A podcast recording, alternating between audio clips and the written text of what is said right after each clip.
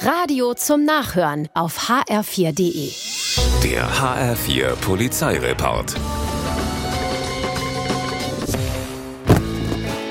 In Werne in Nordrhein-Westfalen wollen Einbrecher in ein Einfamilienhaus einsteigen. Sie zerbrechen eine Scheibe im Erdgeschoss und wollen gerade rein, als sie von einem freundlichen Na du, hallo begrüßt werden. Das treibt die Ganoven in die Flucht.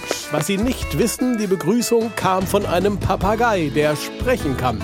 Als die Polizisten am nächsten Tag die Anzeige aufnehmen, werden auch sie mit Na du, hallo begrüßt. Leider kann der Papagei keine Personenbeschreibung abgeben. Nadu und Hallo sind die einzigen Worte, die er kann. Reicht ja.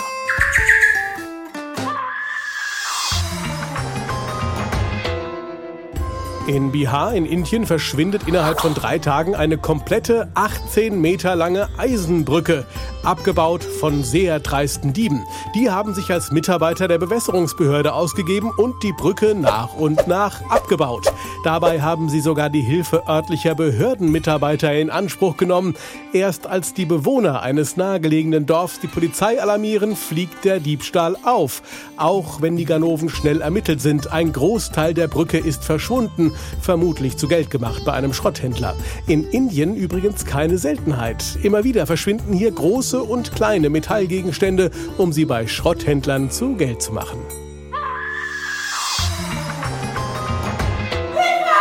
In Winterthur in der Schweiz dringen aus einer Wohnung die Hilferufe einer Frau. Ein Nachbar alarmiert die Polizei, die kommt und findet die Bewohnerin im Bad. Beim Putzen, erklärt sie, sei sie mit dem Finger in den Abfluss der Dusche geraten und stecken geblieben.